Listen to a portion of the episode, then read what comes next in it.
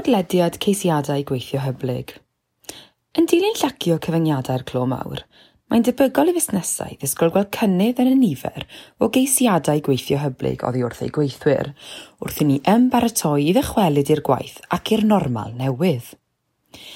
Hyd yn hyn, mae cyflogwyr megis Twitter wedi rhoi rhyddid i'w gweithwyr i ddewis gweithio adref am byth, gydag eraill fel Google wedi bod yn ymarfer hyblygrwydd i weithio adref hydoedd cyn effaith Covid-19.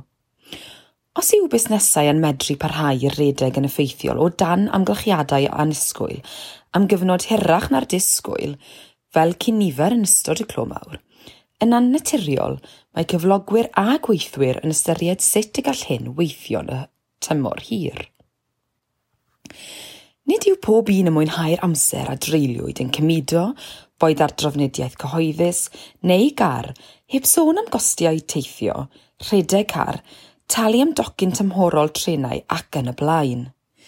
I rheini sy'n trafeilio ar gyfartaledd o awr, gall hyn arbed amser i fedru ei dreulio gyda theuluoedd neu ddilyn hobïau a dioddordebau, ac arwain at ffordd o fyw iachach gyda chydbwysedd gwaith ac amser hamdden gwell.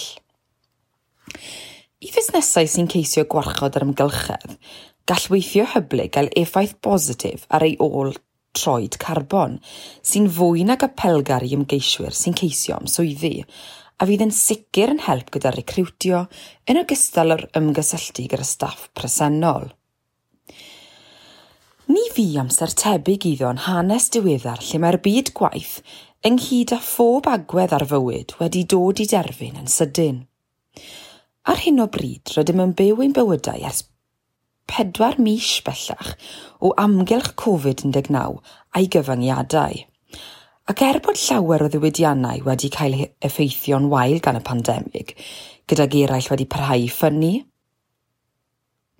Wrth gwrs, mae'r technoleg sydd ar gael nawr o'i chymharu ag 20 mlynedd yn ôl yn llawer mwy datblygiedig ac addasiadwy, sydd wedi gweld ystafelloedd fel bwrdd ag yn cael ei thraws-newid i'r gweithle dros, dros y cyfnod hwn, gan ganiatáu wasanaethau o bob math barhau mewn modd rhithiol. Cyn hyn i gyd, efallai nad oedd llawer o fusnesau wedi sylwerddoli'r buddiannau o weithio hyblyg ac yn nawr, yn ystod yr arbrawf mwyaf heriol o weithio adref yn ystod Covid-19, maent yn sylweddoli y gallai hyn weithio er gwell, a bydd gweithio hyblyg yn debygol o ddod yn norm.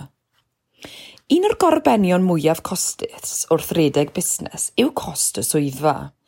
Boed yn cael ei brynu neu ei rentu, mae'r gwariant misol ar gyfer busnes i gynnal swyddfeidd yn uchel iawn.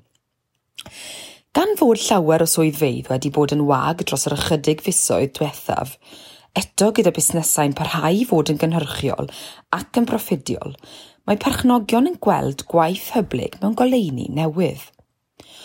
Os cant ei rheoli'n iawn, gall trefniadau gweithio hyblyg fod yn sefyllfa lle mae pawb ar ei hennill ar gyfer cyflogwyr a gweithwyr. Os nad oes gennych bolisi gweithio hyblyg eisoes, cymerwch amser i gael cip olwg a'r cod ymarfer eigas ar geisiadau gweithio hyblyg.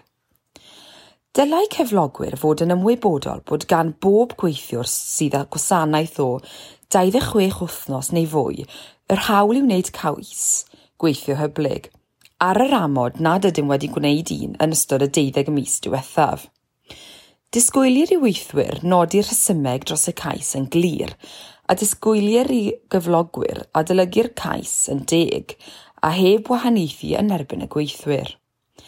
Mae'n arfer da i gyflogwyr gwrdd â'r gweithwyr i drafod y cais ymhellach er mwyn ei ddeall yn llawn.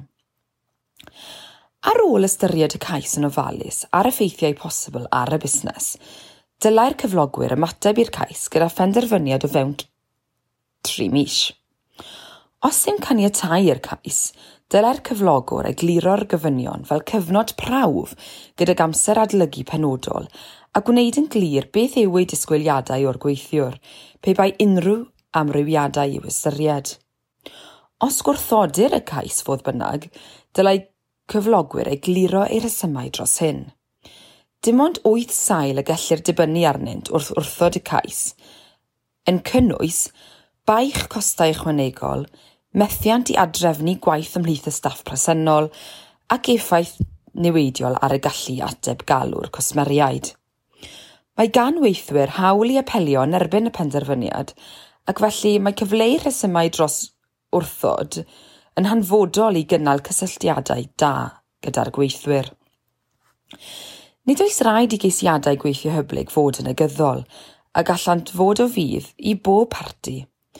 Os hoffech gael unrhyw help ar hyn, neu drafod unrhyw fater adnoddau dynol arall, cysyll, cysylltwch â Hannah Belton, cyfarwyddwr a phennaeth cyfraith cyflogaeth Morgan y Roche, ar dim 1267 493 130 neu hybelton at morganlaroche.com. Diolch yn fawr am rando.